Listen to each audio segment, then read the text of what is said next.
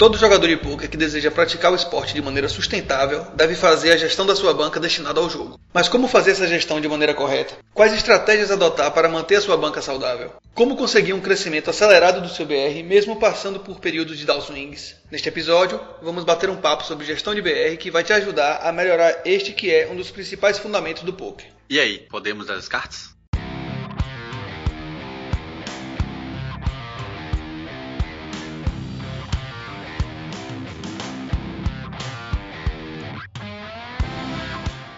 Fala galera, sejam bem-vindos ao 44 episódio do Hit Podcast. Eu sou Rafael Pimenta, estou aqui com Murilo Barreto. Fala Murilão. Fala galera, fala Rafa. Vamos aí para mais um episódio massa. Um episódio mais do que necessário. Na verdade, eu acho que deveria ter sido gravado há muito tempo, né? Há muito tempo. É, a gestão de BR é um dos pilares do jogo, talvez um dos principais, o principal, é. talvez. Estávamos devendo esse tema aqui. Eu acho que ele tá no top 3 aí de necessidades do jogador de poker. É verdade. Saber gerenciar o bankroll é difícil. Então, antes tarde do que mais tarde, não é verdade? Estamos aí, chegamos aí para poder falar de gestão de BR. E aí, Murilão, como é que tá a sua jogatina aí? Ou não tá? Tá, deixa eu pensar aqui. Pô, acho que depois da vez que a gente deu a entrevista, acho que eu joguei uma vez. Não, mas agora vai melhorar, agora vai melhorar. Consegui mais tempo agora de, de vida durante o dia. E aí acho que eu vou conseguir me organizar melhor para conseguir grindar. É porque é aquela coisa, né? Tipo, não é cash game que eu jogo, eu jogo MTT. Então, como a gente já falou algumas vezes aqui, você precisa ter tempo para fazer isso. E um precisa de pelo menos um dia para fazer isso. Não dá para pegar duas horinhas no dia e, e resolver grindar, né? É. e se tingou hoje em dia não enche mais meus olhos, tá ligado? É, é verdade. Por mais que eu tenha certeza que você grindar City Goal, eu vou estar, tá, tipo assim, longo prazo ali de uma semana, eu vou conseguir ficar lucrativo, tá ligado? Uhum. E MTT não tem essa segurança, entre aspas, né? Por ser um, um torneio com muita gente, então a variância é muito maior. Mas mesmo você chegando e perdendo um um dia inteiro de grind, perdendo um dia que eu digo de grana mesmo, de bankroll ali, baixando pra caramba, é o tesão, né, velho? É verdade, é verdade. Já eu acertei um big hit. Oh, aí, ó. É, minha filha nasceu, tem cinco dias. um belo de hit. Mas esse aí vai queimar muito seu bankroll. É verdade. Então eu tô jogando bem pouco, eu tô jogando bem pouco nessa última semana, porque quase nada na verdade. Tô sofrendo, tô dormindo duas horas por dia. Tá meio hard pra jogar, mas logo logo a coisa normaliza. Até porque vai ter muita fralda para comprar, é bom voltar logo. É. então pessoal, antes de irmos para a pauta principal, gostaríamos de dizer que esse é um episódio patrocinado pela Xpoker. Se você é dono de clube, possui um clube ou uma home game online, ou então está pensando em juntar a galera para jogar, o que vamos dizer aqui é exatamente para você. Então, presta atenção. Aquele formato de clube vinculado à liga você já conhece, né? Então, a Xpoker funciona basicamente do mesmo jeito, mas com alguns diferenciais. Por exemplo, as outras ferramentas cobram cerca de 7 centavos por ficha no seu clube e que é ainda ligado ao dólar, ou seja, esse preço sobe se o dólar subir. E ainda cobram 5% de taxa por cada envio de ficha. Na Xpoker, a ficha fica na faixa de 2 centavos e não é indexada ao dólar, e não tem taxa por envio. Segunda coisa, a Xpoker vem inovando desde que esse modelo de clube chegou no poker online. Algumas coisas, por exemplo, ranking de mão, mão da hora, stop loss, stop win, seguro contra azar. E outra coisa, o jogador ou clube que queiram tratar assunto diretamente com a equipe da plataforma pode fazer, sem burocracia nenhuma. A Xpoker ainda oferece condições especiais para situações especiais. Por exemplo, um evento grande, live, um evento no seu clube físico, para galera influencer, coaches. E não é à toa que a Xpoker saiu de apenas mil downloads para 100 mil downloads em poucos meses. Conversando com o Luan, que é representante da Xpoker, perguntamos a ele sobre a segurança do aplicativo contra bots. Os caras fazem monitoramento de clubes por localização e varredura diária com base em algumas características para minimizar o risco de uso de qualquer software de apoio. Inclusive, em nome da segurança, a Xpoker por enquanto só funciona em aplicativos para celular. E para te convencer agora a criar o seu clube hoje na Xpoker, o Hit vai te oferecer mais uma condição diferenciada. Se você criar seu clube através de nós, ao invés de receber 10 mil fichas iniciais grátis para o clube, você vai ganhar 30 mil. E aí, partiu o Xpoker?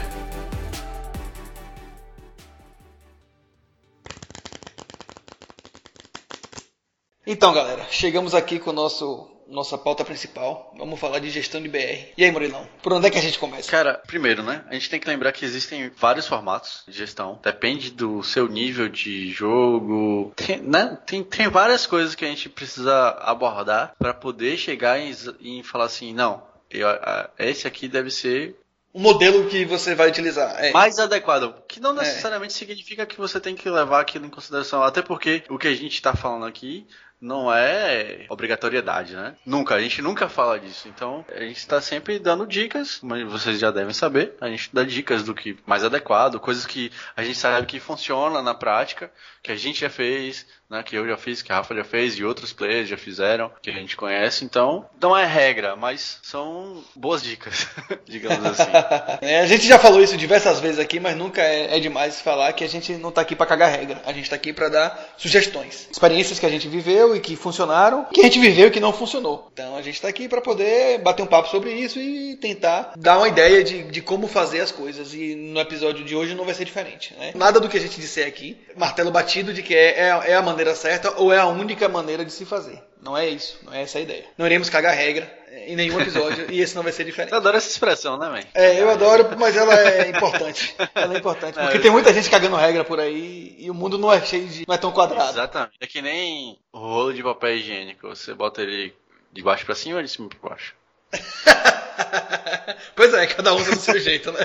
Cada um, cada um faz do, do jeito que achar melhor. Tá Exatamente. Tá Exatamente. Então, não existe uma regra, não existe regra para é, isso. É, outras estratégias existem, né? Outras pessoas fazem de maneira diferente e também pode ser interessante, também pode dar certo. A gente vai aqui passar algumas. Uma outra questão que é importante a gente colocar é a gente vê muito falar, ah, tem que fazer gestão de bankroll, é importante fazer gestão de bankroll, mas pouca gente sugere algum formato na prática.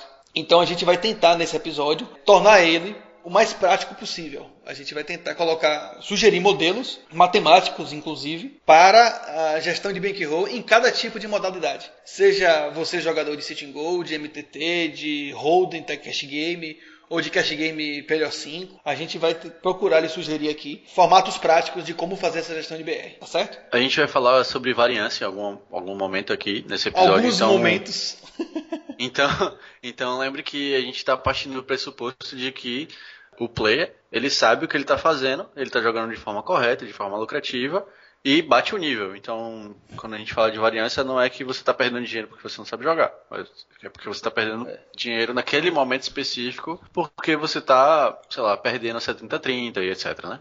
Suponha que aquele, aquele jogador em que a gente está mencionando que ele está passando por um período de variância, ele já é comprovadamente um jogador lucrativo naquela é. modalidade que ele joga e naquele nível que ele joga. Variância não é cometer erros. Variância é você jogar de maneira correta e o baralho na sua na sua característica de nem sempre premiar o favorito, é, na sua aleatoriedade, ele está punindo aquele jogador naquele momento. Isso é variância. Né? Não confunda a variância com um jogador que está jogando errado. E nesse caso, não se aplica ao que a gente está falando. Tá? É importante a gente colocar para que esse conceito ele não seja confundido. Vários aspectos do jogo influenciam a questão de você gerenciar seu BR se você vai ter um BR, uma gestão muito mais agressiva ou se você vai ter uma gestão muito mais cautelosa, conservadora. É. E aí isso vai afetar um pouco da variância também, né? Além de qual modalidade se joga, o buy-in que você está jogando, se você joga cash game, MTT, city go, várias, como a, como a Rafa falou, cada um tem seu, sua gestão própria, digamos assim, né? É, é importante mencionar esses aspectos que o Murilo falou, porque várias, vários deles influenciam né, na variância do jogo. O Murilo já falou aí sobre a modalidade e tal. O nível de buy-in é um, é um fator que, Exatamente. Né, que influencia na, na, variância. Né? Maiores níveis de buy-in, eles, eles trazem consigo maior variância porque você está enfrentando jogadores melhores que erram menos. Né? Por exemplo, no caso de cash game, estratégia de stack inicial. Tem gente que adota a estratégia short stack para começar a jogar e essa estratégia tem um nível de variância e exige um, um, um outro nível de bankroll. Tem gente que joga mais deep, né, que tem um outro tipo de estratégia e exige um outro back, bankroll. Então, isso também é um fator. Outra coisa que a galera não menciona muito é o número de telas jogadas. Né? A quantidade de telas que você joga também pode ser um fator. que influencie na variância do seu jogo. É, porque quanto mais tela significa mais dinheiro na mesa, né? E mais dinheiro na mesa, você precisa ter um, um, um BR mais saudável para poder suportar isso. Não só isso, não só isso. Mais, mais telas abertas significa menos foco, né? Significa não necessariamente jogar o A-game. Exatamente, você acaba diminuindo o seu nível de jogo por conta disso, né? Que é uma das coisas que acaba acarretando você fazer uma jogada errada, etc, e acabar perdendo dinheiro. E às vezes o leak, como a gente falou um pouco mais cedo, pode ser a quantidade de tela que você tenha e isso influenciar, obviamente, no seu controle de bankroll. E a gente não está aqui querendo dizer que é certo ou que é errado jogar muita tela ou, ou jogar pouca tela, até porque é, é, uma, é uma relação matemática. Muitas vezes vale a pena você jogar seu B-game e dar um volume brutal, e você Sim. vai ser mais lucrativo por conta, por conta desse volume. Do volume, é. é. Então, Com certeza. Então, não é que não é a questão aqui não é se, o que é bom, você jogar muito ou você jogar pouco. A questão é, jogar muito, ele influencia na variância do seu jogo. Pô, como, como é o nome daquele jogador que fez uma challenge de City Goal, que ele, ele só jogava 18 e 45 turbo, e aí ele começou jogando de 1,50 e foi parar no 15 dólares. Não Você lembra desse cara? Não, não Você não lembra desse cara não? Ah, esqueci o nome dele. Quando ele tava jogando de 1,50, pra ele as jogadas eram muito padrões, então ele jogava tipo 35 telas ao mesmo tempo. Monstro. Ele jogava 35 telas no início de 1,50, porque para ele aquilo era muito fácil. Uhum. Então ele ia fazer jogadas simples, sabe? Sim. Ele não tinha que estar tá pensando muito. Raciocinando muito, é. Exato. E aí ele jogava, conseguia jogar 35, 40 telas ao mesmo tempo, tá ligado? Uhum. Ele botava um em cima da outra e só botão, botão, botão. É. Era botão, tá ligado? Era clicar uhum. botão. E aí ele foi pra o 3,50 fez a mesma coisa. Mas quando ele chegou no 7 dólares, ele já diminuiu, ele já não tava uhum. jogando mais telas, tá ligado? A prova do que a gente acabou de falar. Exatamente. Ele jogou, ele desceu para um Pro com menos e, sei lá, mas também não foi para 12 telas, eu acho. Uhum. Eu não lembro exatamente agora, porque tem tempo isso. E aí depois, quando ele chegou em 7, 15 dólares, ele foi diminuindo as telas e tal para poder ter um pouco mais de, de jogo porque aí sim a galera já tem mais noção do que tá fazendo, não tá aprendendo ainda, já tá bem uhum. mais na frente. Legal. E é isso. E aí, obviamente, ele diminuiu a quantidade de telas e teve um resultado bacana, sacou? Enfim, foi um challenge foi um challenge legal. Eu não lembro o nome do player agora. É, mas não importa. Não importa muito. Não. A gente vai, vai tentar trazer, mas não importa.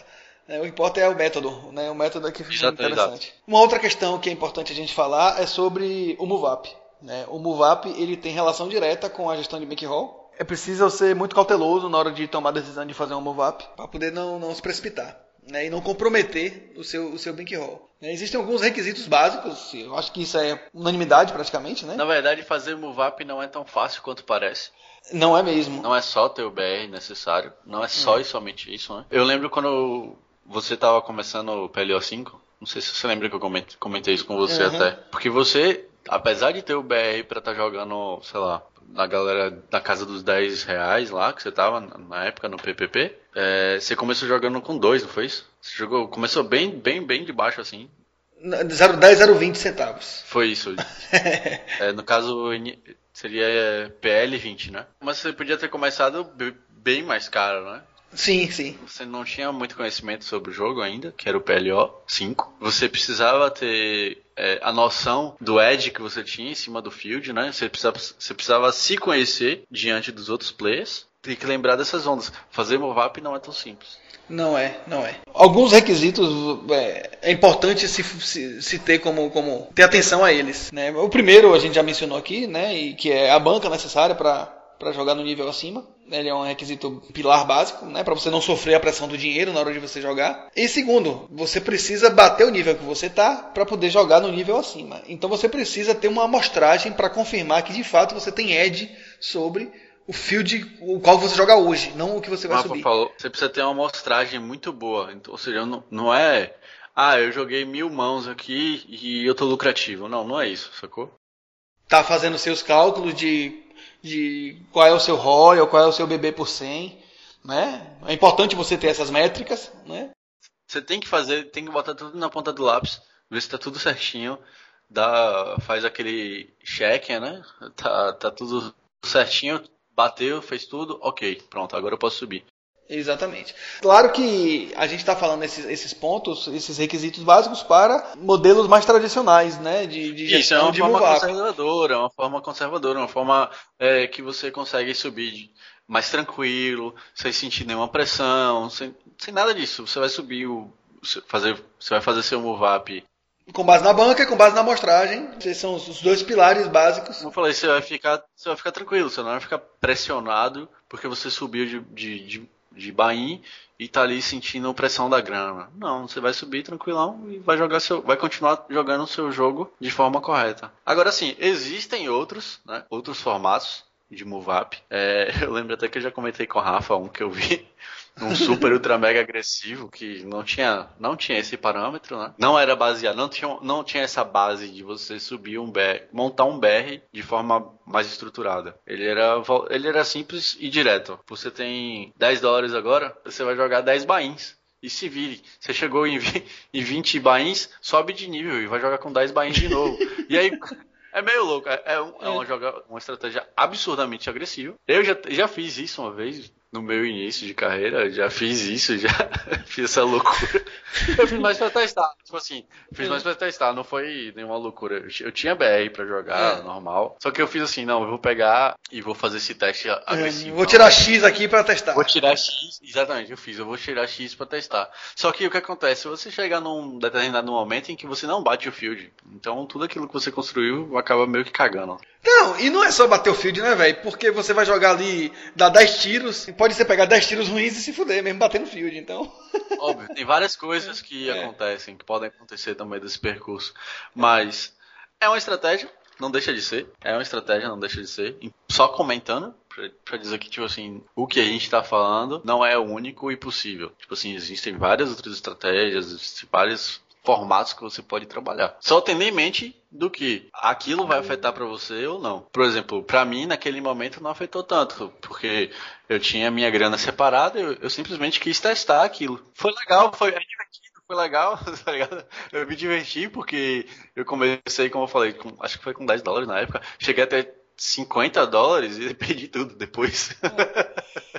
Mas isso foi num período muito, tipo, sei lá, muito rápido, sabe? Não, e, e, assim, quando você fala estratégias de subida rápida, não necessariamente é você está fazendo uma loucura. Você pode fazer uma estratégia de subida rápida de maneira é, programada e de maneira que não impacte tanto no seu bankroll. Você vai separar né, uma parte para poder fazer uma estratégia que você aprendeu e tal. No segundo, na segunda parte desse episódio, que é onde a gente vai entrar de fato na parte prática, alguns exemplos disso vão ser dados aqui para ilustrar melhor o que a gente está falando.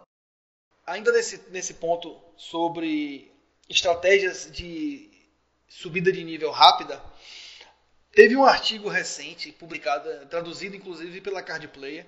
Esse artigo, deixa eu ver a data que a Card Player publicou aqui. A data que a Card Player publicou no dia. Em junho. Em junho, junho de 2021. Então ele é bem recente. Em que Jonathan Little, ele, o título do, do artigo é assim: Como dobrar o seu bankroll em menos de três semanas. Então ele. ele... Agressivo? Talvez.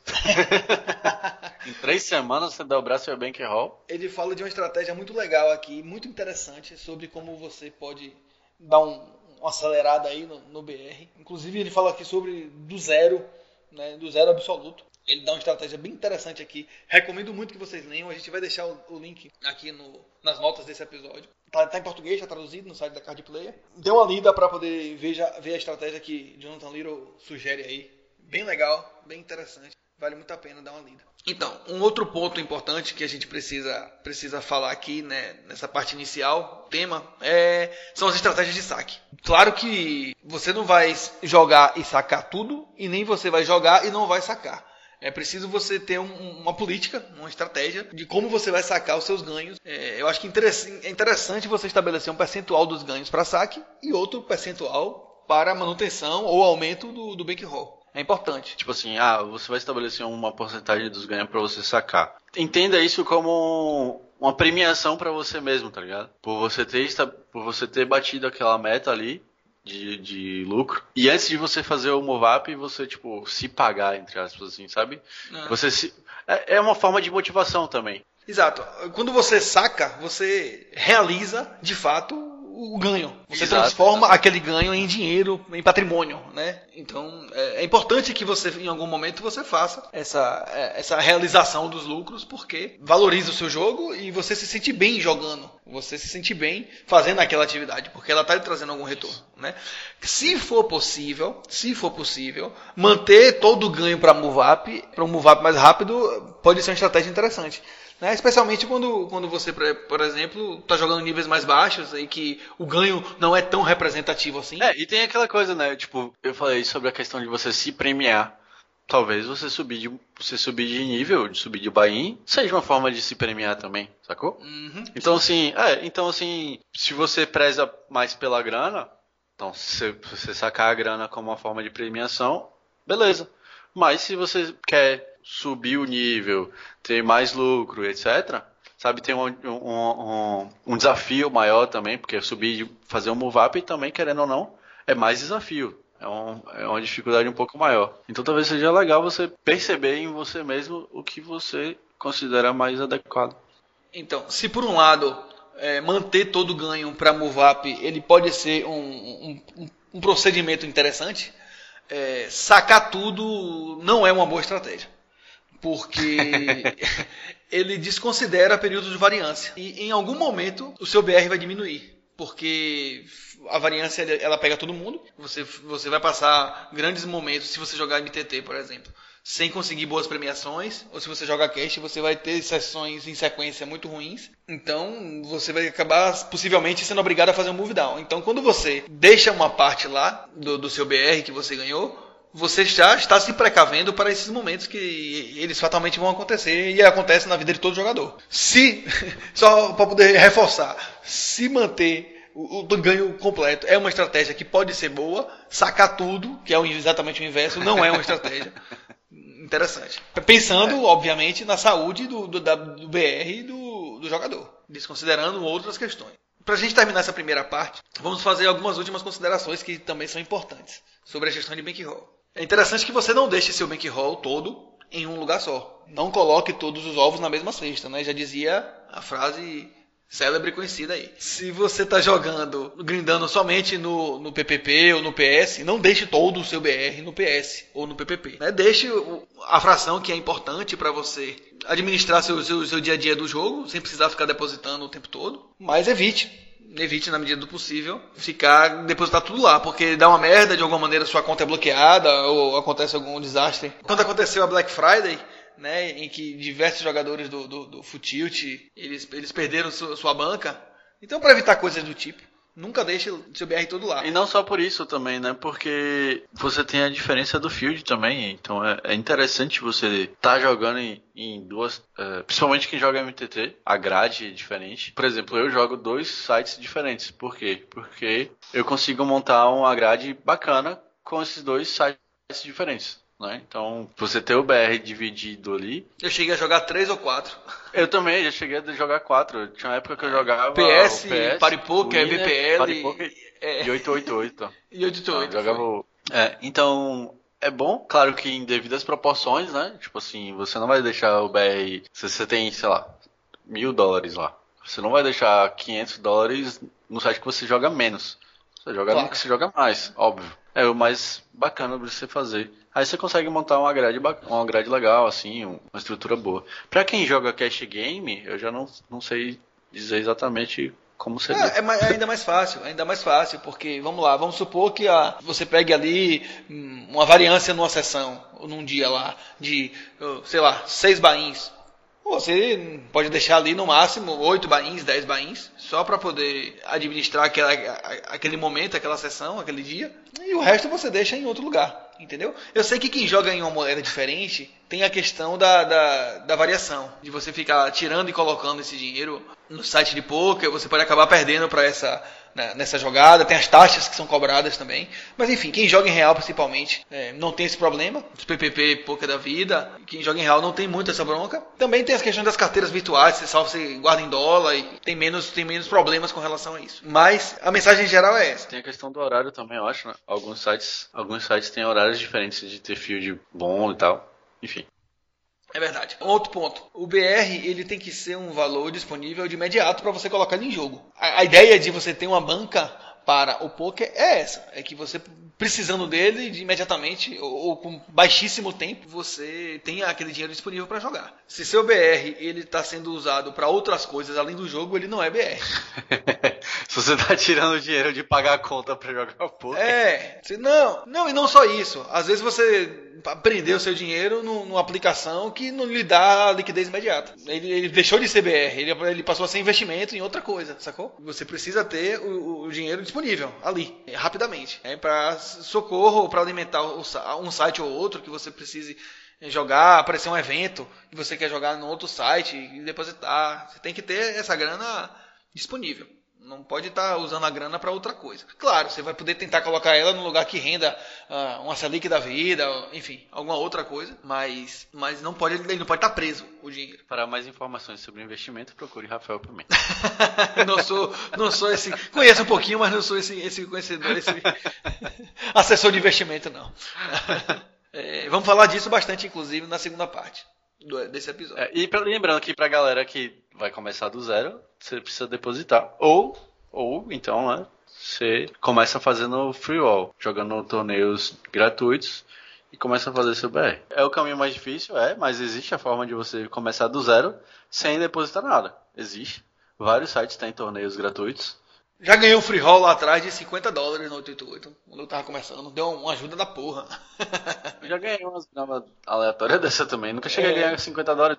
Acho que é... já ganhei 10 dólares. Ganhei no 888. Assim. Eu digo, eu vou conhecer aqui o site. Quando eu botei lá na primeira semana, eu consegui um free rollzinho. Eu digo, porra, já me deu um alívio para começar a jogar os micrinhos. Acho que no In, né? Logo quando eu comecei a jogar no In, né? Acho que eu, eu cravei um, um free roll umas duas vezes. E eles pagavam 10 dólares, né? Por primeiro. Era bom. Pra quem tava sem dinheiro nenhum na época lá. É. Enfim, eu sinto dizer, mas jogar poker exige, exige dinheiro. Né? Você precisa, pelo menos, de uma, um aporte inicial para poder começar a jogar. Ah, eu não tenho de onde tirar. Beleza, você vai tentar a guerra dos free rolls aí né, até acertar um, um, um, hitzinho que lhe dê um, um BR mínimo para que você comece a jogar os níveis baixos e, e, daí tentando subir, entendeu? Lá atrás ele, eu acho que os free rolls já foram muito mais atraentes, eu não sei, não tenho acompanhado mais, mas lá atrás os free rolls já foram, já pagaram coisas interessantes por aí, né? Acho que até hoje tem, tem uns projetos aí, os Boteco do Acari, da vida, Laura Sintra fala no perfil dela lá dos free rolls que, do, que a,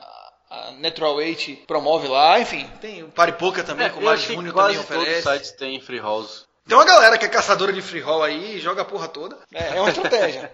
é uma estratégia. Não aparece o tempo todo, mas é uma estratégia que você pode adotar. É melhor que você aporte um, uma graninha para poder já começar jogando algo que, que caso você premie, lhe dê um, uma graninha melhor. Qualquer 200 dólares que você pegar aí no, no, no torneiozinho desse já, já vai ser um, um um BR um inicial legal. É, um BRzinho inicial para você começar a jogar aqueles micrinhos lá de 1 dólar, 2 dólares, 3 dólares. 3 já tá pesado para 200, né? Mas enfim, os micrinhos lá já dá para você começar a jogar de verdade. Então, encerramos aqui essa primeira parte do episódio sobre gestão de BR. Vamos pra, passar para a segunda parte, que é a parte talvez mais interessante. E antes da gente seguir para o próximo tópico, vamos falar um pouco sobre o nosso parceiro, a DM Créditos. Se você ainda não conhece, a ADM é uma empresa de compra e venda de moedas em sites de poker que trabalha com os principais do mercado, como PS, PPP, GG Poker, bom, você sabe, né? Além de ser uma empresa de confiança e transparente, tem à frente Diógenes Malaquias, uma pessoa que está há bastante tempo inserida no mundo do poker. Quer garantir suas fichas com segurança, com tranquilidade e agilidade? Você pode entrar em contato direto pelo WhatsApp deles, que aí você pode ter as melhores taxas do mercado e sem valor mínimo de compra. Faça sua cotação agora. O pagamento pode ser feito por transferência ou Pix. E lembrando, se você falar que chegou através do Hit Podcast, ainda ganha uma condição especial. E não esqueça, dmcreditos.com.br e garanta já suas fichas.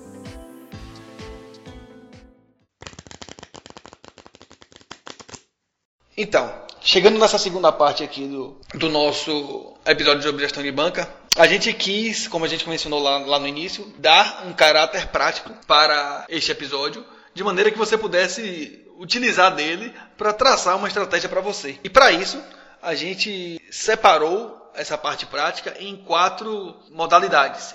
Né? Em algumas delas, em três dessas modalidades, a gente chamou uh, especialistas na área para poder falar mais, mais sobre o assunto é, a gente separou em Sitting Go, MTT, Cash Game Holding e Cash Game PLO5. O Sitting Go, acho que eu e Murilo a gente, a gente vai dar uma introduzida porque nós dois já passamos por isso e não tem tanta ciência assim. Todo mundo, tem, quase todo tem jogador... matemática, né? Tem bastante matemática envolvida, mas é muito mais simples. É muito mais simples, exato. E quase todo jogador de MTT, algum dia na vida, já passou pelo Sitting Go. E é algo mais já masterizado pela galera que já joga há mais tempo. De que maneira você pode fazer a sua gestão de, de, de BR jogando City? Primeira coisa, um BR mínimo, a gente já falou. A gente recomenda para Sitting Goal, não, talvez 100 vezes o buy jogado, ele seja um, um nível aceitável.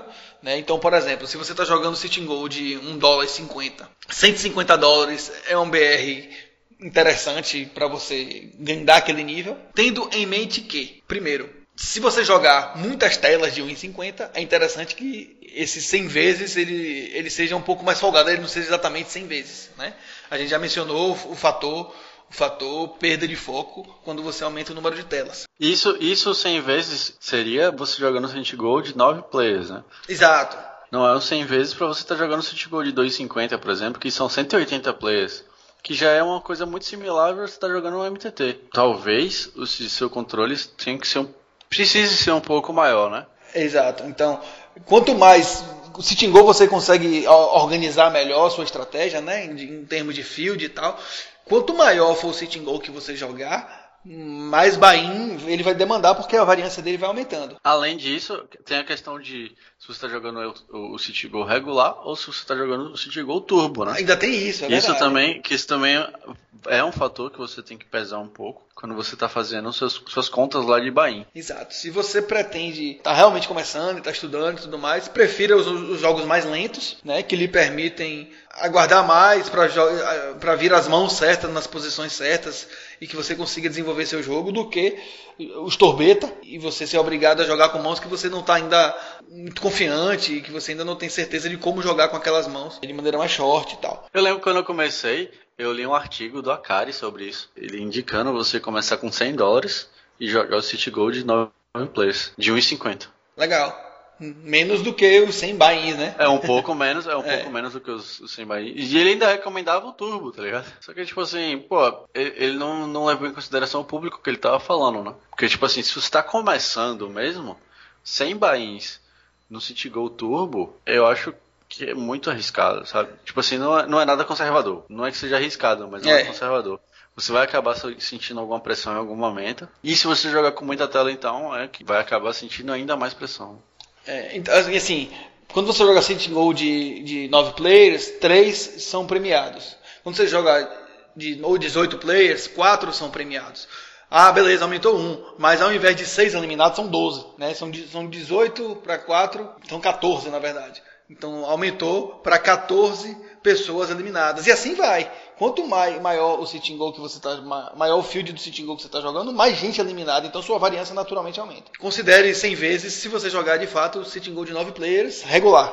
Vamos, vamos fazer assim. Talvez até tipo 100 dólares jogar, como na questão do, do Akari, né?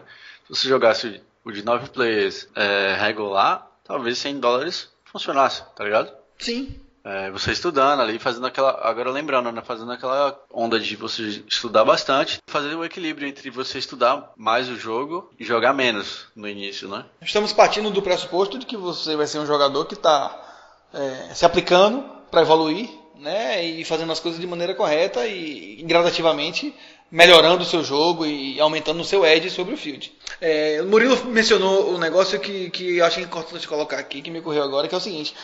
Os, os sitting goals mai, maiores, de 180 players, por exemplo, eles são muito utilizados pelos times para treinar a transição dos jogadores de sitting goal para MTT. Então, você vai encontrar Sim. muito reg nessa, nesses sitting goals maiores, que é já a galerinha de time lá que está estudando, está grindando forte, pesado, né? uma galera que já tem uma base interessante para jogar MTT e que está sendo treinada ali naquele daquele field um pouco maior. Isso é, um, é outra questão, né? Você vai jogar contra jogadores melhores à medida que você vai jogando sitting goals que pagam melhor. Sim, com certeza. Vencida essa parte de sitting goal aqui, a gente vai pular para MTT. A gente fez algumas perguntas para esses, esses especialistas nessas áreas, digamos assim, para que eles ajudem a gente a clarear as estratégias que eles utilizam e utilizaram, cada uma dessas modalidades. Para falar de MTT, a gente convidou Gabriel Fagundes, que já participou com a gente do episódio 43. Na verdade, a gente participou com ele, né? É. Foi um convite nosso, né? dele pra gente, dele pra gente, e já batemos um papo legal com ele lá. E a gente fez algumas perguntas para ele, perguntando sobre o mundo do MTT. Ele já é profissional desde desde 2015, se não me falha, que ele, que ele mencionou no episódio. Ele já, já, já tem uma bagagem bem interessante para poder falar sobre isso. Então, ouça o bate-papo com ele aí. A gente conversou com ele pelo WhatsApp né? E aí pegamos os áudios dessa conversa e trouxemos para cá para o episódio. Fiquem aí com os áudios desse bate-papo com Gabriel Fagundes sobre gestão de bankroll em MTT. Fala, Gabriel. Primeiro eu queria lhe agradecer por aceitar o nosso convite, dar uma palhinha aqui no nosso episódio sobre gestão de BR e trazer a sua experiência aqui pra gente. A primeira pergunta que eu queria lhe fazer é a seguinte: quais são os critérios que você utiliza para definir o average buy-in em que você joga? Falando de MTT. Qual é o BR mínimo aceitável em número de buy-ins? E me diz também se esse número varia em função do limite que você joga.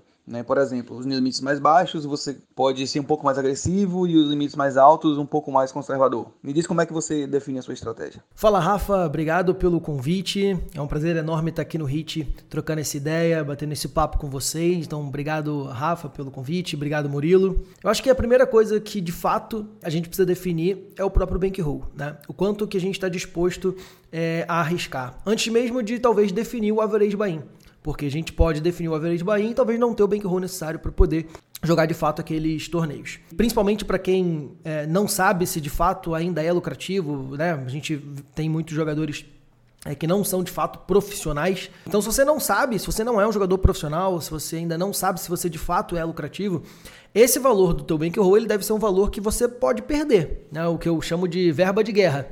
Então, ele deve ser um valor que você está disposto a arriscar como teu bankroll e que ele não interfira ali, né, nas tua, suas finanças pessoais e tudo mais. O segundo passo seria você escolher o que que você vai jogar de acordo com esse bankroll que você definiu. E aí, para MTT, eu sugiro que sempre você é, peque mais pelo conservadorismo.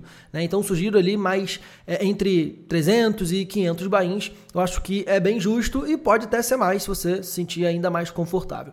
Para City Go, você pode ser bem menos conservador, mas para MTT, eu acho que entre 300 e 500 bains é bastante, bastante de boa. E por que isso, né? Porque o jogador ele precisa pensar a carreira dele ali como jogador de poker como se fosse uma empresa. É uma empresa de uma pessoa só, mas é uma empresa. Quanto maior for esse bankroll, né? Quanto, quanto maior for essa gordura que você tem para queimar, menor vai ser a tua chance de quebrar. E como a variância de MTT ela é muito maior, é, você precisa dessa gordura, desse espaço, é, dessa tranquilidade para você poder jogar. E aí a gente precisa ser, obviamente, muito realista, né? E considerar outros fatores, né? Porque eu posso ter o bankroll necessário para jogar um determinado limite, mas será que eu bato de fato esse limite? Então, vale a pena você olhar para o teu próprio jogo, olhar para a tua qualidade é, e saber se de fato você consegue bater aquele limite que você está tentando é, jogar ou que você está pensando em jogar. Vale a pena até você dar uma olhada nos regulares daquele limite, quem são esses caras, qual é o ROI que esses jogadores têm e comparar talvez até com seus números para saber se faz sentido jogar esse limite ou não.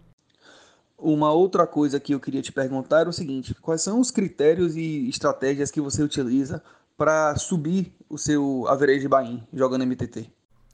Eu acho que o principal fator, né, o principal critério para fazer o moving up é bater o limite atual que você está jogando. Então não adianta tentar jogar limite é, no average buy-in de 5 se você não bate o de 2, se você não bate o de 1. Um. Então o principal é bater o limite atual. Sem esse obstáculo superado, não tem nem por que pensar em avaliar é, é, é moving up e jogar em outro limite. O segundo critério é o bankroll. Então ter o bankroll necessário para jogar um novo limite. No caso do moving up, é, eu também acho importante ser muito conservador nessa, nessa subida. Por quê? Porque a tendência é que no degrau de cima, no andar de cima, você tenha mais dificuldade. Você vai enfrentar, em teoria, jogadores melhores do que você. Então eu não indico arriscar tanto e apressar, talvez, essa subida de limite, é sem ter de fato ali os 300 ou 500 bains que você está pensando em jogar no novo limite. E também, cara, é, queria aproveitar para deixar muito claro que vai acontecer muitas vezes o caminho contrário, né? A gente vai ter que vir pela contramão ali e a gente pode subir, não conseguir performar bem e acabar ter que voltando, voltar a jogar ali mais barato, porque deu ruim no andar de cima, né? Então isso é normal, não é demérito, até para retomar a confiança, retomar é, o bankroll, a parte financeira ali que perdeu no limite de cima, descer um pouquinho para retomar isso daí com mais tranquilidade. Outra coisa que é importante definir é a política de saque que o jogador vai utilizar. Como é que você fez e faz a sua política de saque dos lucros? É, você saca tudo, você saca uma parte, é, enfim, qual é a, a, maneira com que você faz para conseguir sacar e ainda assim manter a, a banca de, um, de uma maneira saudável? Essa é uma questão muito boa, né? É, e eu tenho para mim que, para eu saber o quanto de fato vou precisar sacar, se é que eu vou precisar fazer isso, né? Eu tenho que ter clareza sobre os custos fixos que eu tenho. Então, quanto custa o meu mês ali? Quanto que eu gasto com internet, comida, é, aluguel, luz? Quanto que eu gasto com isso? O ideal, né, o cenário perfeito, é que a gente tenha um ano dessas despesas pagas. Já vi quem faça seis meses, já vi quem faça mais de um ano. É, mas no meu caso, eu consegui lá em 2014, 2015, quando eu pedi demissão, eu me planejei para ficar um ano tranquilo, diminuir todos os meus custos possíveis e tinha ali as contas pagas durante um ano. E aí, nesse um ano, eu tinha tranquilidade para poder só jogar e só me desenvolver como jogador de pôquer. E quando a gente consegue fazer isso, a gente não se preocupa é, em ter um mês ruim que vai acontecer, dois meses ruins que vai acontecer. A gente se preocupa somente em tomar ali as melhores decisões. E eu acho que essa tranquilidade ela é muito importante para que a gente consiga performar bem.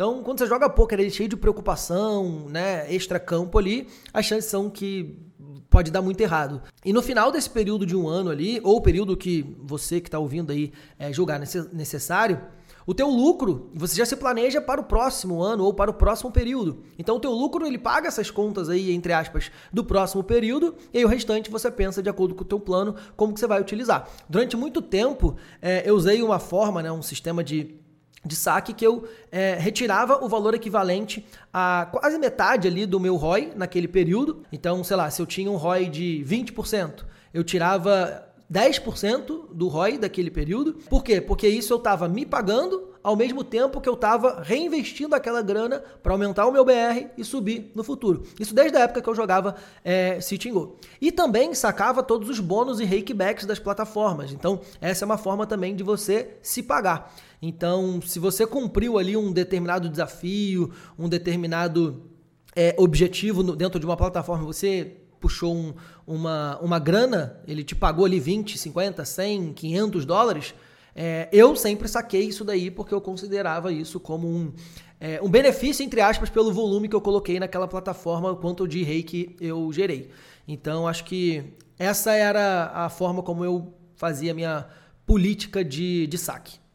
Uma última pergunta que eu queria lhe fazer é o seguinte: como é que você aloca o dinheiro que está disponível para o bankroll de uma maneira em que você consiga fazer ele render e ao mesmo tempo ter ele disponível de imediato? Basicamente eu tenho eu tenho dividido em duas modalidades, em dois grupos. Então, um grupo eu coloco uma parte do recurso em uma carteira eletrônica. Se eu forrei uma paradinha no PS, Metade desse recurso eu coloco numa carteira. Para quê? Para que eu consiga movimentar isso em plataformas diferentes.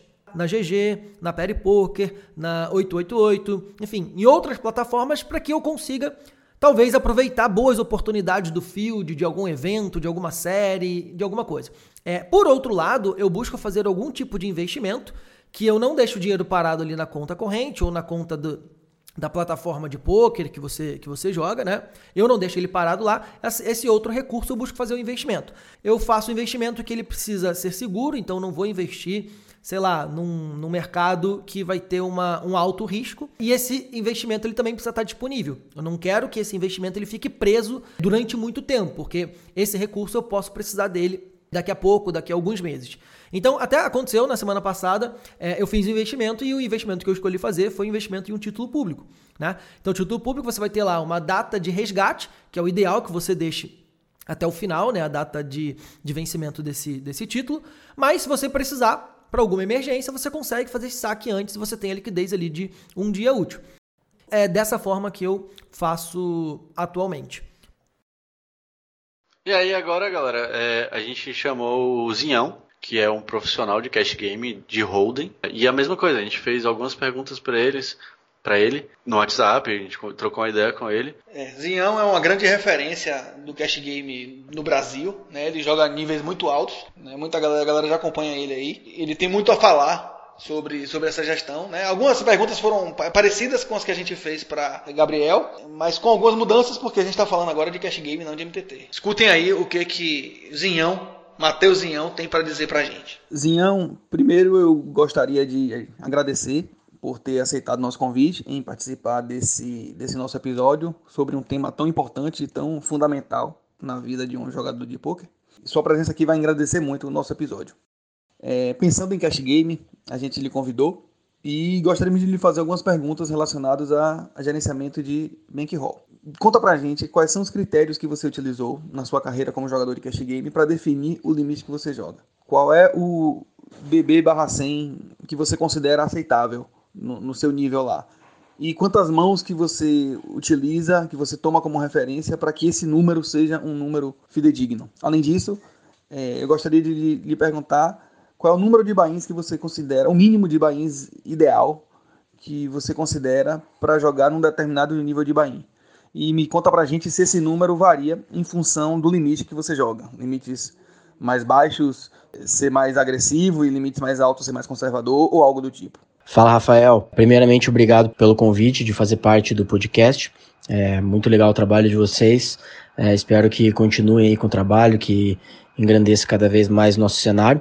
É, vou tentar aí ajudar da maneira que eu posso, o melhor que eu posso, beleza? É, sobre o critério, sobre os limites para jogar, eu acho que varia quanto à parte técnica e quanto ao bankroll que você possui, né? Obviamente, eu vou falar depois sobre o número de bains e, e etc, sobre o que, que seria legal para você ter, para você conseguir começar a jogar. É, quando eu comecei a jogar cash games, eu já vinha de um ano de MTTs, né? Eu já tinha jogado um ano é, bequeado para um time. E aí eu migrei pro cash game. Eu tinha mil dólares de bankroll. Pesquisando rapidamente na internet, eu vi que algumas pessoas indicavam ali um mínimo de 100 bains para jogar. Então eu comecei, até testei um pouco antes na NL2, na NL5, mas quando eu comecei a estudar e, e jogar por conta, eu comecei na, na NL10 que eu achei que, que com mil dólares seria bem tranquilo. Fiquei break-even durante um tempo, nesse limite mesmo, mas as swings não foram tão grandes e esses 100 bains é, foram bem tranquilos. Quanto ao BB barra 100, o que, que seria um BB barra 100 aceitável, eu sugiro sempre, cara, todo mundo que vem me perguntar sobre gestão de bankroll, que você visite um site chamado primedope.com, porque nesse site você consegue colocar uma win rate estimada, você consegue colocar o standard deviation, né, que seria o teu desvio padrão que você vai ter, quanto que você pode swingar, dependendo da sua win rate. Então, é, vai depender muito, cara. Por exemplo, se você tiver uma win rate de 3 BB barra 100 numa, numa sample de mais de 200 mil mãos, por exemplo, é uma sample relativamente confiável, com uma win rate que é relativamente ok, um pouco baixa, é, mas ok. Mas se você tiver, por exemplo, 3 BB barra 100 em 15 mil mãos, não significa absolutamente nada. Então depende muito da sample e depende muito da win rate.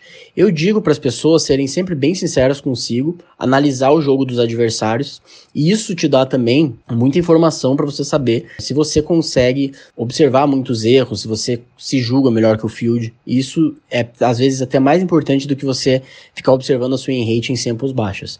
Então, eu indico pelo menos 50 mil mãos pro cara tá ali batendo com uma rate boa, uma rate acima de 3 BB barra 100 para ele ter a certeza de que ele é vencedor.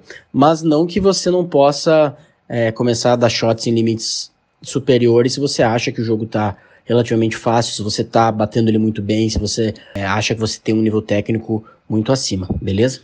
Ainda sobre essa questão, a gente tem que entender que a nossa win rate ela não é fixa, né? É, a tua win rate ela vai depender dos teus adversários, vai depender do conhecimento que você tem naquele momento, vai depender da tua performance. Então todas essas coisas elas são relativas, né? Você pode ter um conhecimento X, durante um dia você tá com a cabeça tranquila, você tá focado, você tá bem descansado, você tá bem alimentado, e no outro dia você tá cansado, sei lá, de ressaca, é, você tá com a cabeça em alguma coisa que aconteceu e a tua performance pode ser pior. Você é um jogador melhor nessa, na primeira situação do que na segunda situação. Os teus adversários também vão influenciar na tua win rate. Se você joga mesas regulares ou você joga zoom, o pool que você enfrenta, os jogadores que você enfrenta, vão influenciar nessa win rate. Então, win rate não é algo fixo que você consegue olhar lá e falar: não, pô, em um milhão de mãos eu batia 3 BB, a minha win rate é essa. Ela vai variar dependendo, né? Ela vai variar. Certo jogo você é, você bateu ele com uma rate menor, certo jogo você bateu com uma rate maior,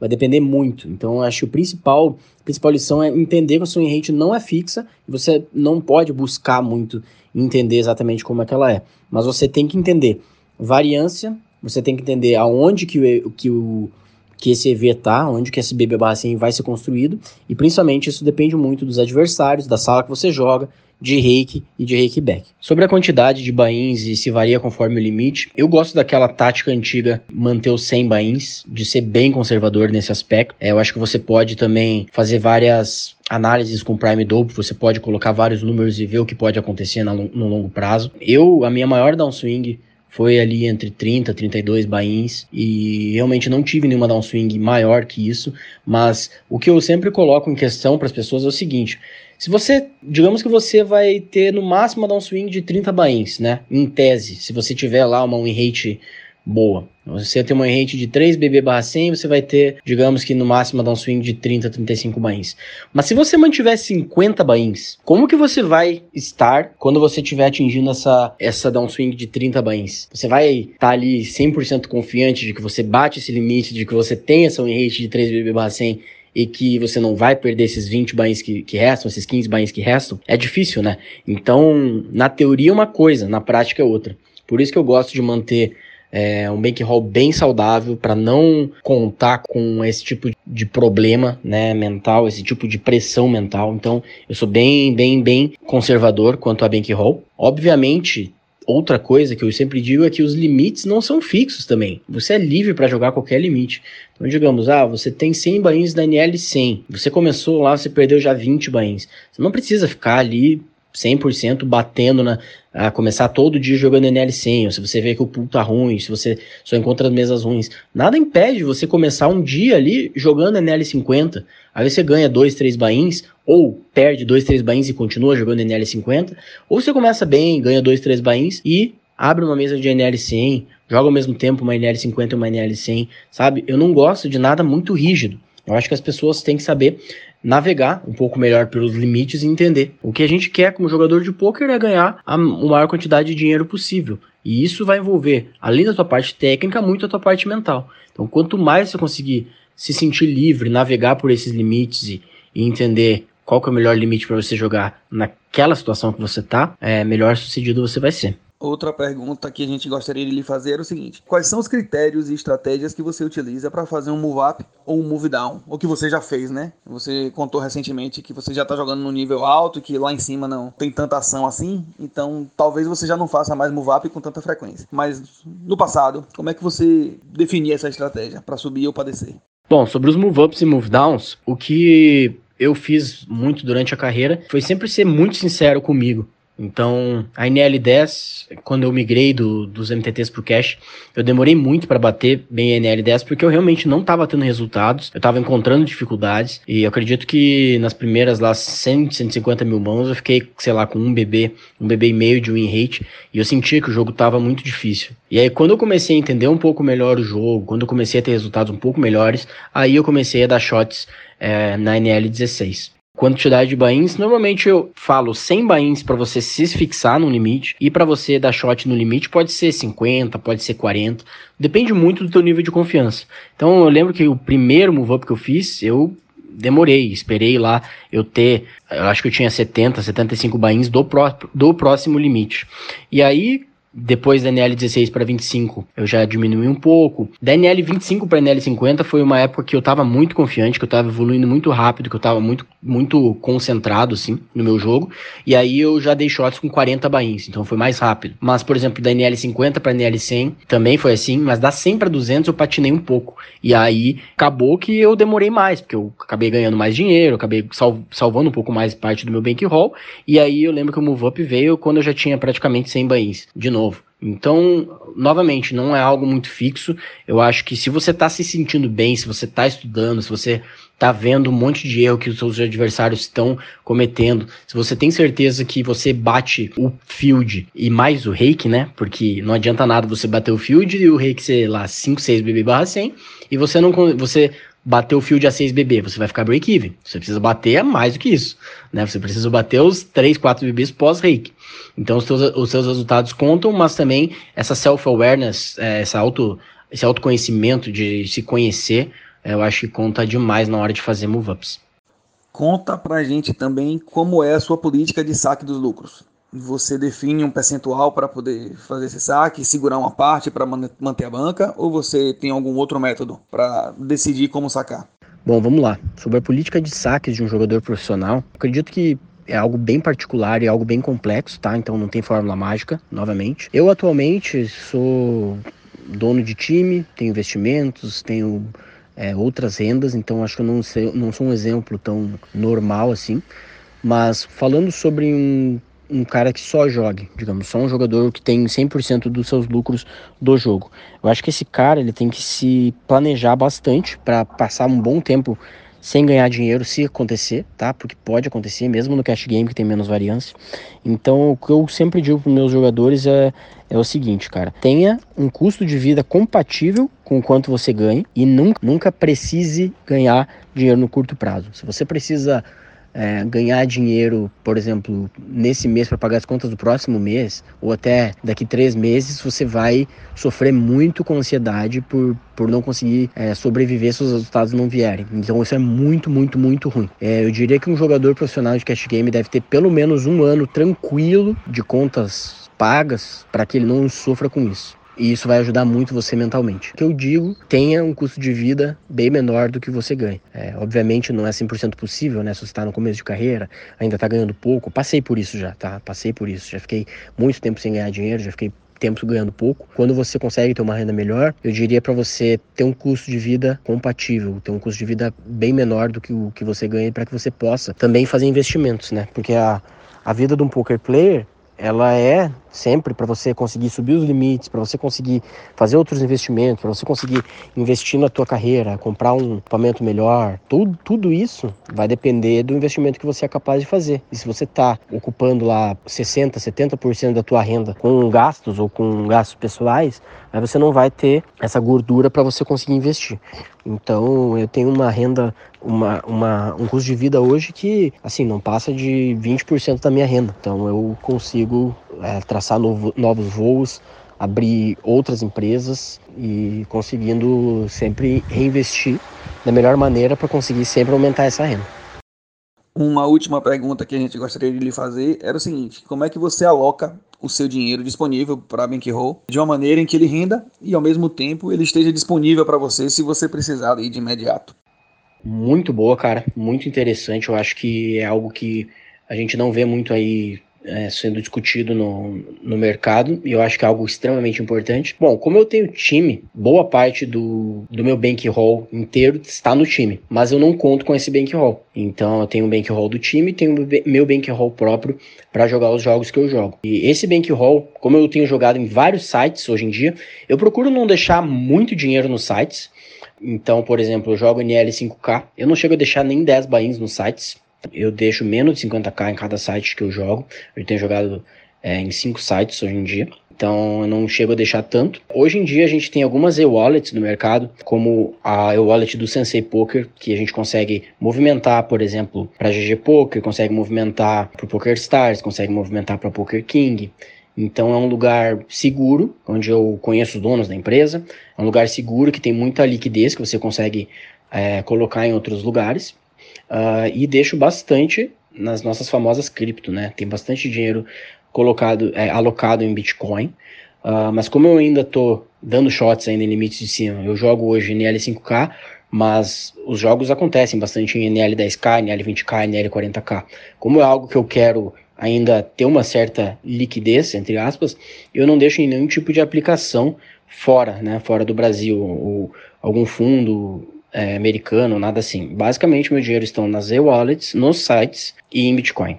E o dinheiro do time está com os jogadores do time, né? A gente tem um caixa do time e que também tem é, as mesmas e-wallets, só que aí do time. Mas é um tópico bem importante. Eu acho que quando eu ficar tranquilo, assim, de poder jogar praticamente todos os jogos que existem na internet com esse bankroll, aí eu posso pegar uma parte desse dinheiro mesmo e colocar em investimentos que são que, que, não tenham tanta liquidez pro poker, né?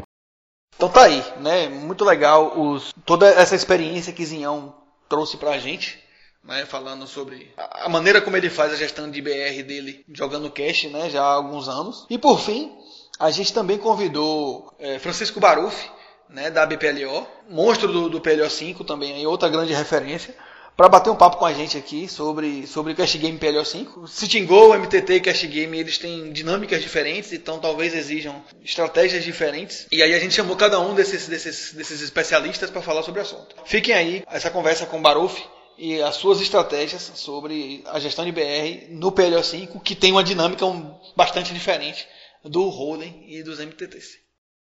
Primeiramente, a gente queria te agradecer pela participação aqui no, nosso episódio. Né? Tenho certeza que seu conhecimento vai agregar bastante em nosso conteúdo aqui sobre gestão de bankroll. É, algumas perguntas. A primeira que eu tenho para lhe fazer é a seguinte: quais foram os critérios que você utilizou no início da sua carreira como jogador de cash game ou de PLO5, né? Caso você não tenha começado como jogador de cash, para definir os limites, o limite em que você ia jogar. E junto com essa pergunta, eu tenho mais, mais duas que são: qual é o, o BB/100 mínimo que você considera aceitável para um jogador se considerar vencedor naquele nível, né? E em quantas mãos esse número ele precisa acontecer para que seja uma informação de fato confiável. Além disso, quais são os números de bains que você considera ideal para jogar em determinado nível? 30 bains, 40 bains, 60 bains, 100 bains? Que número é esse? Qual é o número mágico para poder você se sustentar em determinado nível? E se esse número ele varia em função do limite? Por exemplo, limites mais baixos você pode ser mais agressivo, limites mais altos você tem que ser mais conservador.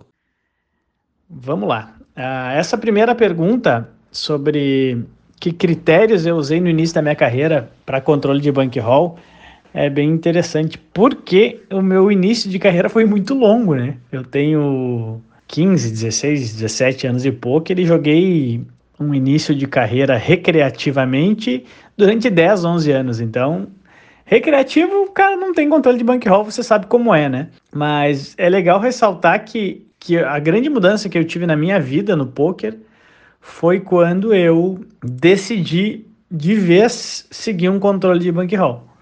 Uh, eu nunca segui, então eu tinha os jogos disponíveis que a gente jogava live, eu jogava qualquer jogo que tinha, isso acabava virando um problema, né? Você jogava ali com disponibilidade de 3, 4 bains. Eu acho que todos os jogadores de poker já fizeram isso. Então, no início da minha carreira recreativa lá, que eu demorei para acordar, que foram 10, 12 anos, eu estava sempre em cima da linha. Eu estava sempre reguando e, claro, isso me estressava, isso gerava uma série de prejuízos, não só financeiros, né? E aí foi num momento da minha virada de, de, de, de, carreira, né? Que eu falei, pô, vou levar essa porra a sério aqui. Foi quando eu realmente decidi fazer um controle de bankroll.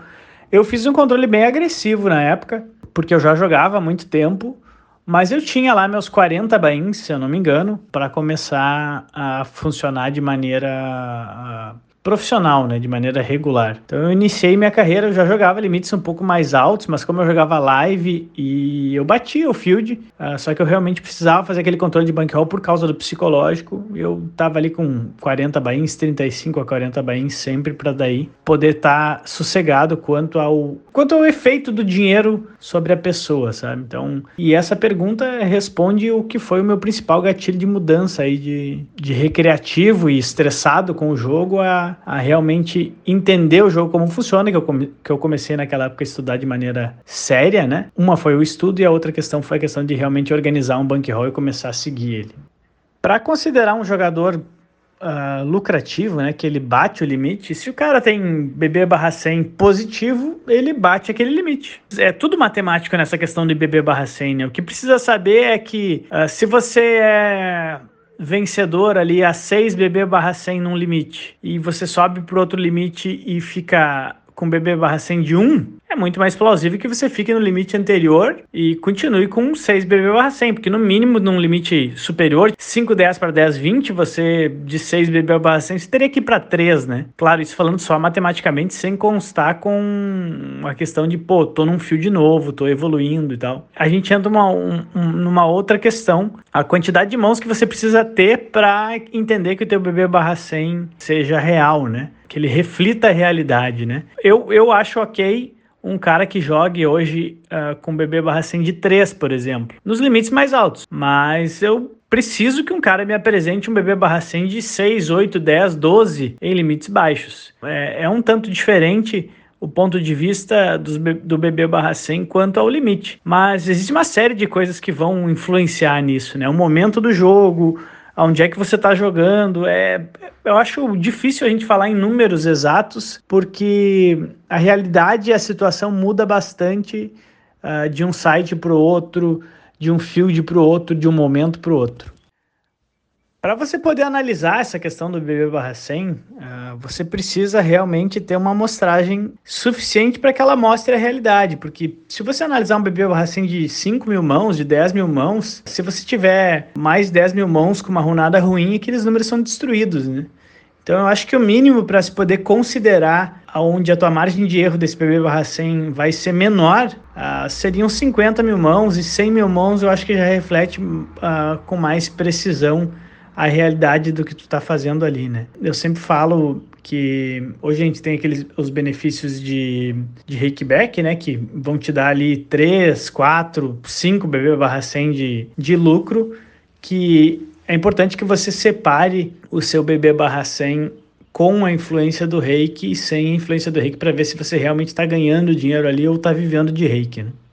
O número de bains, com certeza, ele, ele se altera de acordo com o nível que você está jogando, por uma maneira super simples, né? Que quando você está jogando limites mais baixos, e claro, aqui a gente está em todas as respostas, eu estou considerando que a gente tem um jogador que está estudando e está se dedicando ao poker, né? Que aí assim ele está um pouco acima da média e consegue refletir um BB barra 100 lucrativo, uh, o número de bains vai ser totalmente afetado pelo limite que você joga, porque o nível dos jogadores em limites mais baixos é muito menor, em limites mais altos tende a ser maior. Então, quanto mais caro você joga, mais jogadores que vão estar tá dividindo aquele edge daquele field com você o seu BB barra 100 vai ser menor, o seu banco de bains precisa ser maior, porque o seu BB barra 100, quanto mais alto ele for, menos você sofre variância. Eu imagino que você pode começar em limites mais baixos aí com com seus 40 bains, 30, 40 bains, e até não precisa se preocupar muito com isso, porque se você tá jogando 51, 1, 2, não é tão difícil de você repor uma banca de 3 mil reais, se você trabalhar, se você tiver uma outra renda, né? Então, você pode em algum momento repor aquilo. Agora, claro, quero construir uma banca que eu nunca mais vou pegar dinheiro, colocar dentro do poker. Aí você tem que partir para os 100 bains, que a partir de 100 bains aí você consegue ficar super tranquilo em qualquer limite. Lembrando, você precisa ser ganhador no limite, porque você pode ser milionário e jogar uh, ah, 51. E se você não for ganhador, você vai perder aquele 1 milhão. Vai demorar, mas você vai perder. Complementando, uh, em limites mais altos, e, e eu falo isso com confiança, porque tendo o time, né, e tendo os números, a gente tem uma amostragem muito grande de tudo que aconteceu com vários jogadores em vários limites. A gente já viu tudo que pode acontecer, porque o volume de mãos é muito grande, nível, é, muitos jogadores em vários níveis, e a gente vê as coisas acontecendo e se repetindo. Então, um exemplo uh, que eu já vi muitos jogadores terem downswing de 30 a 40 bains. Muito nesse nível. As pessoas que passaram de 40 bains não conseguiram voltar. Então, tipo, o cara já não era ganhador, já tinha influência de tilt naqueles 30, 40 bains então, um limite que eu tenho ali é 30, 40 bains na minha cabeça pela amostragem que, que eu já vivenciei com o time. Então, para você estar tá tranquilo nisso, você precisa ter 100 bains, né? No momento que você uh, tem 100 bains e perde 40, você fica, você sofre, claro, mas você ainda tem 60 bains para dar o teu move down lá em algum momento e continuar jogando de maneira saudável, que aí você vai ter lá seus 100, 120 bains do limite anterior. Então eu acho que 100 bains é super ok e necessário se você não vai querer mais repor, porque querendo ou não, você vai ter downswings. E claro, as downswings nunca andam sozinhas. Você não está só runando mal, você está runando mal, você perdeu a confiança, você está jogando mal, você está tiltado, e isso te leva aos 30, 40 bains. Se você fosse um, um robozinho e jogasse com as linhas que a gente tem, eu creio que a pessoa nunca vai passar de, de, de 20 bains de prejuízo, por exemplo, por mais que rune que nem um cachorro. A pessoa vai parar nas 20 vezes, mas a gente tem influência de emoção, a gente tem influência uh, perder um pouco a confiança, de jogar um pouco mais para trás alguns spots que deveria ter jogado para frente, alguns jogadores começam a espiusar, e isso eu não conheci nenhum Buda ainda que não sofre essas, essas influências. Então, 40 bains, eles podem acontecer e aconteceram várias vezes com vários jogadores dentro do time. Uh, comigo também, né? Já aconteceu uh, nos últimos quatro anos, eu tive três downs de, de 30 bains e uma de 40. É normal, vai rolar. Então você precisa ter uns 100 bains aí para poder dar o passo para trás e voltar com mais de 100 bains do limite anterior.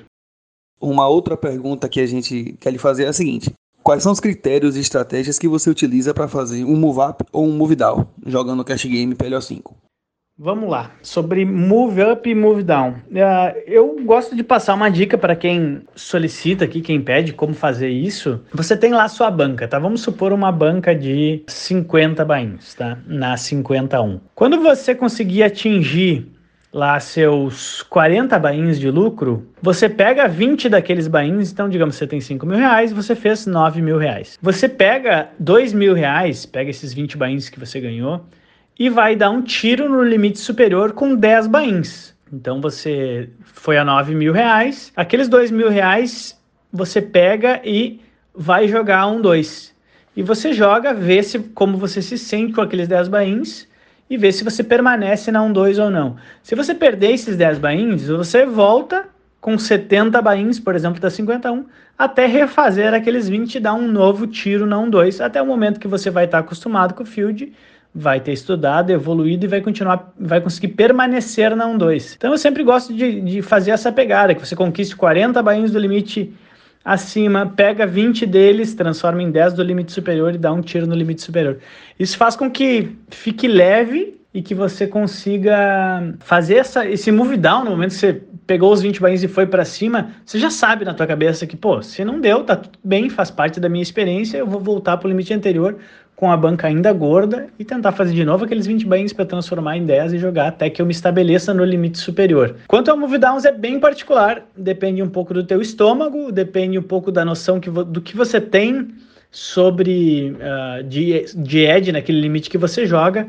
E isso é um ponto bem importante porque a grande maioria das pessoas acha que tem edge, acha que é ganhador naquele limite e acaba indo, indo e, quebrando. Eu nunca fiz move down depois de ter feito move up. Fiz uma ou duas vezes algumas sessões para que eu possa retomar confiança quando eu estava bem naquela ruim, sabe? Não estava me sentindo bem e tal. Uh, mas porque eu sabia que eu tinha um controle de bankroll bem tranquilo, estou super bem financeiramente e podia estar tá perdendo 10, 20, 30, 40, 50 bains daquele limite e continuar jogando aquele limite. Mas o importante do move down, não só para não quebrar, é a questão de confiança, de você jogar no limite anterior, que você tem mais edge, de você ganhar algumas sessões. Então, uh, o move down é muito particular. Eu uh, recomendo aos meninos do time que quando perdem 15 bains a 20 bains, você já faça um move down até que você recupere uma boa parte daqueles bains para voltar para o limite que você jogava antes. Outra coisa que a gente está né, trabalhando aqui nesse episódio, qual é a sua política de saque dos lucros? Né? Como é que você define, se você define um percentual fixo, terminou o mês, você ganhou X, e aí você vai sacar um percentual disso para poder viver e pagar suas contas, ou enfim, e deixar uma parte para o bankroll, ou você tem algum outro método para fazer esse, esse saque? Como é que você define essa estratégia? Sobre como eu administro os meus saques, antigamente o que eu fazia, isso vai muito de realidade para realidade, tá? Antigamente, o que, que eu pensava, né, quando eu estava construindo toda essa questão? Eu pensava que Quanto mais dinheiro eu deixar na minha banca, mais rápido eu vou conseguir subir, jogar mais caro e conquistar o que eu quero. Eu tirava estritamente o que eu precisava para gastar nas minhas despesas pessoais, né? Pagar aluguel, uma coisa aqui, outra ali. Mas não comprei absolutamente nada de bens, de coisas e tal. Tanto eu passei um bom tempo, anos, sem trocar de carro, sem trocar de apartamento, sem Nada, só porque eu queria realmente construir aquilo e ter aquele valor financeiro que me dê tranquilidade e eu possa fazer os, os move-ups. Então, eu não tinha política de saque específica. Se fosse no caso, por exemplo, uh, da vida que eu tinha antigamente, que eu, quando eu estava começando a minha carreira, eu iria fazer lá aluguel, X para as minhas comprinhas do mês aqui, X para mim sair uma, duas vezes uh, no mês e, e, era isso. Essa era, era a minha política de saque quando eu alcançasse. Quando eu não alcançava, vamos correr atrás. Então eu acho muito difícil falar sobre política de saque porque depende muito da realidade da pessoa, sabe? Ah, o que eu, a única recomendação que eu posso dar nessa, nessa questão é que tente deixar a sua banca mais gorda possível, porque quanto mais banca você tiver, uh, mais rápido você pode subir, mais estável psicologicamente você vai ficar e isso acaba virando uma bola de neve positiva. Por fim, a gente queria saber como é que você faz para poder alocar o seu dinheiro que está ali disponível para o BR, né? De maneira que ele fique rendendo. Todo mundo não vai deixar o dinheiro parado, né? Até para ele não se desvalorizar. Então você certamente aloca ele em algum lugar e onde é que você aloca, de que maneira você distribui esse dinheiro, de maneira a fazer ele render e ao mesmo tempo ter ele disponível para o poker caso seja necessário. Sobre a questão do que eu do que eu faço com os meus rendimentos, com a minha banca, porque quando você joga limites mais altos, você tem uma banca bem grande, né? Uh, e um valor que não vale a pena deixar parado. Eu tenho um, um, benefício, na verdade, porque hoje, como eu trabalho com, com negócios do PP Poker, né? Por exemplo, eu tenho o clube, os meus negócios do time, eu tenho uma série de negócios que envolvem ter dinheiro líquido eu tenho um caixa líquido, que esse eu preciso por causa dos outros negócios deixarem reais, né? Em, em, moeda corrente, eu não posso, posso, às vezes ele pode ficar parado um tempo, mas às vezes eu posso precisar de uma hora a, a outra. Então esse valor que eu acabo usando uh, como controle de banca também, como a minha banca, como todos os meus negócios, eu tenho um valor estipulado que eu sempre tenho que deixar ele em, em dinheiro líquido, né? Então que quase que se equivale com a minha banca. Então esse valor aí eu deixo uh, ele sempre líquido e em rendimentos bancários de CDI, que é tipo, eu tenho um produto que eu tenho com o meu banco lá que enquanto o, o dinheiro está parado, ele está rendendo, que é um valor mínimo, né? É, é 90%, 95% CDI, que é super pequeno, ainda mais com a taxa de juros que a gente tem hoje, mas tá ok, tá ali rendendo. E aí o que uh, mensalmente eu fecho e vai, uh, vai extra isso, né? Esse valor que eu, que eu estipulei que é ok ter para os meus negócios e para minha banca, eu invisto em, em, outras coisas. Eu sou um, um, interessado desde sempre, sempre trabalhei com bolsa de valores, agora estou sempre de olho em criptomoedas também, imóveis, etc.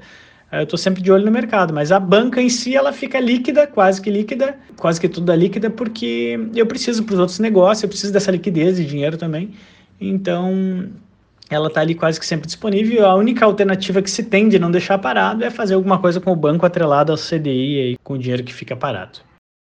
Veja que, que as estratégias deles são parecidas, né? Em, em muitos pontos. O número de buy-ins, eles muitas vezes sugerem a mesma, a mesma quantidade, na maneira de alocar os seus recursos. Tanto o Zinhão como o Baruf, como o Gabriel, na verdade, eles sugeriram em alguns pontos alocações parecidas, né, maneiras parecidas de gerenciar os seus, o seu dinheiro disponível para o poker. A questão sobre, sobre BB barra 100, o cash game ele parece existir um certo padrão. A gente espera que esses, esses feedbacks dessa galera que já joga há bastante tempo, que já são referências aí, ajudem a vocês, como ajudou a gente, pensar sobre de que maneira você está fazendo a sua gestão de bankroll, onde você pode estar errando nessa gestão né, e onde você pode evoluir nesses, nesses itens. Existia esse, esse tema, a gente poderia ter feito aqui diversas perguntas para eles. É um bate-papo muito longo sobre gestão de BR, mas a gente procurou direcionar as perguntas para os itens que a gente jogou mais importantes nessa, nesse quesito. Esperamos que, que esse episódio ele tenha ajudado bastante a vocês aí. Algo mais, Murilão? Não, acho que é isso. É a galera lembrar e ter, ter controle, né? Ter controle de BR não é fácil. Não é fácil. Porque você quer estar tá jogando torneios mais caros, quer estar tá jogando City Go e, e, mesas de cash mais caras. Porque às vezes, principalmente no início, você tá vendo que o lucro é muito. Sabe? Aquela coisa parece que é tá remando, remando, não sai do lugar. Mas é importante. É importante. E quanto antes você treinar isso, melhor. Pra galera que quer começar, a galera que tá começando, que tem esse interesse. Não, não precisa necessariamente querer ser profissional do poker, mas que quer ser um jogador lucrativo. É, é muito legal quando você consegue tirar do poker uma grana, ainda que não seja uma grana regular, um salário ou algo do tipo, para você fazer algumas coisas, para você comprar algumas coisas, comprar alguns objetos.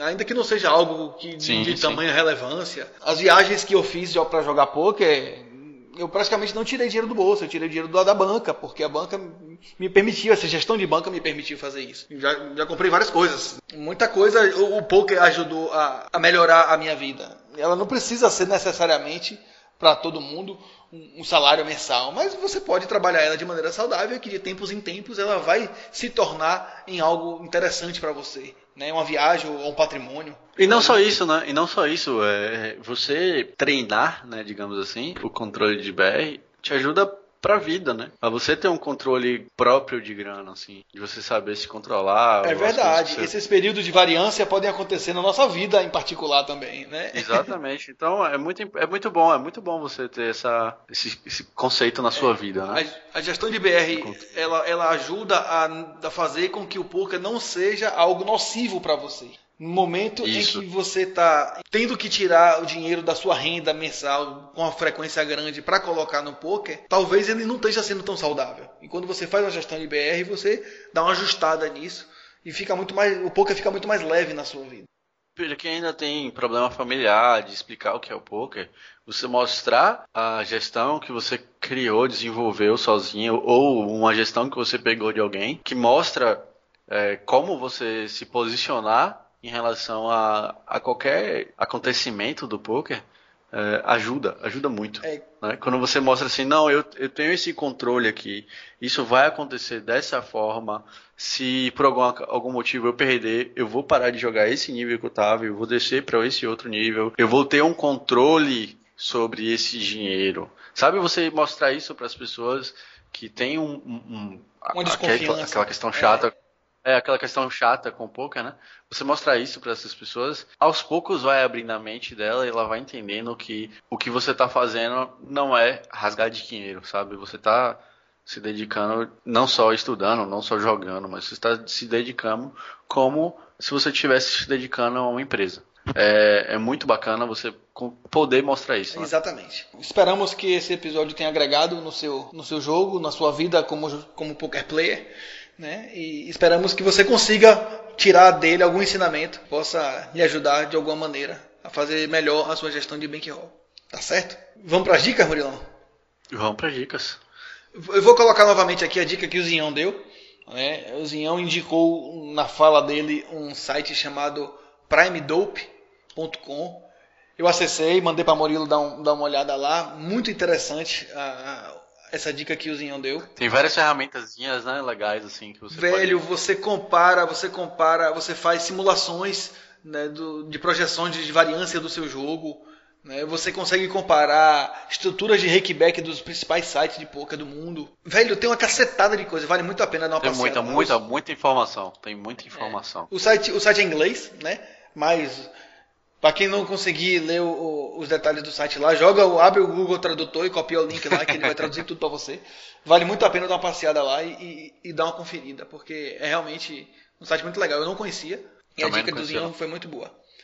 Uh, a próxima dica, a minha, a minha dica nesse episódio vai ser um podcast que saiu essa semana, que é um podcast novo da ABPLO, Baruf e, e a galera lá da, da Academia Brasileira de Omaha eles lançaram um podcast, lançaram o primeiro episódio. Então procure aí no seu agregador. Procure aí no, no Spotify ou, ou, em outro agregador que você use. A, BPL, a BPLO Cast. Um podcast que eu tenho certeza que vai, vai agregar bastante pra galera que joga PLO 5 aí, como eu. E as dicas suas aí, Murilão? Então, é, tem dois canais do, do YouTube que eu gosto bastante. Pra galera que curte Charlie Brown. O Marcão, que é o guitarrista, né? Ele tá com um canal lá, já tem acho que um ano, se eu não me engano, que ele tá fazendo isso, esse projeto. De. Ele posta as músicas e ele, ele fala sobre a história de como foi. Como, como que eles criaram a música. É bem bacana. E, e para quem gosta de tocar também, ele ensina a, como é que toca a, a música. É bem, bem, bem legal. Uma outra dica é um canal do Mike Shake. A gente vai botar o link lá para vocês no, no, no, site depois vocês darem uma olhada. Esse Mike Shake, ele aprende novas coisas. Coisas que ele não tem habilidade nenhuma. Ele se dispõe a aprender aquilo em um período curto, tipo um mês. E aí, em um mês, você consegue ver o, o, a evolução dele, do cara que não sabia o que estava fazendo, para um cara que sabe fazer aquilo muito bem feito. E é bacana, porque você vê show que. Show de bola, show de bola mesmo. O, o, a sua dedicação faz com que você seja minimamente bom naquilo. É legal você ver a pessoa sair do zero para sair de um nível interessante em alguma coisa, né? É uma coisa que acho que tá completamente conectado com. Completamente conectado com o poker. Completamente. É, que é você se dedicar, você estudar, o cara. Pô, é bacana. Por exemplo, tem um que ele aprende a dar backflip. Tá ligado? É, sim. Dá um mortal, é dá um mortal de costas. Ele aprende a dar um mortal de costas. E aí ele mostra o passo a passo como é que ele faz para aprender e tudo mais. E uhum. em um mês o cara aprende a dar um backflip. Algumas pancadas depois. Algumas pancadas depois. Não, mas é engraçado porque ele faz toda a preparação. Tipo, ele bota um monte de colchão, tá ligado? É claro, né? O cara cai de cabeça no chão. É. Então, valeu galera. Muito obrigado por estar conosco mais uma vez. Esperamos você no episódio 45 do Hit Podcast. Valeu, galera. Um abraço. Até a próxima. Valeu.